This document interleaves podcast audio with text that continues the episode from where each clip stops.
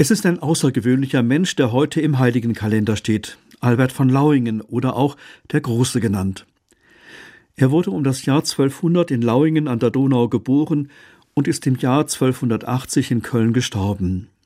Seine Biografie kann vielseitiger nicht sein. Er hatte an mehreren Universitäten studiert, war in den Naturwissenschaften, in der Philosophie und Theologie bewandert. Allein die Reihe der Orte, in denen er gelebt und gewirkt hat, zeigen eine große Weite. Padua, Köln, Freiburg, Straßburg, Paris, Regensburg.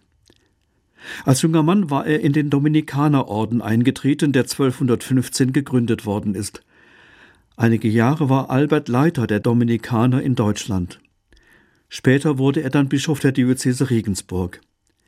In beiden Aufgaben hat Albert Außergewöhnliches geleistet. Er trug wesentlich zum Aufbau und zur Stabilität der Dominikanerklöster im deutschen Raum bei.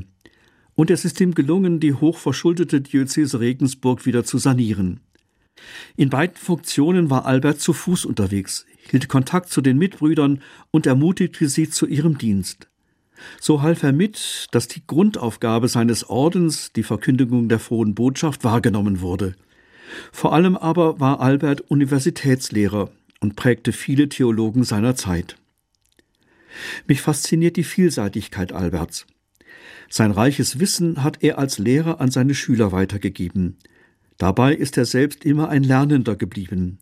Und er war bereit und fähig, Verantwortung zu übernehmen. Er war also kein weltfremder Gelehrter, der nur sein Fach im Blick hatte, sondern stand mitten im Leben und konnte sich den Herausforderungen des Alltags stellen. Das ist auch mir wichtig. Ich will mich den Aufgaben stellen, die mir das Leben bietet, und mich immer wieder auf Neues und anderes einlassen.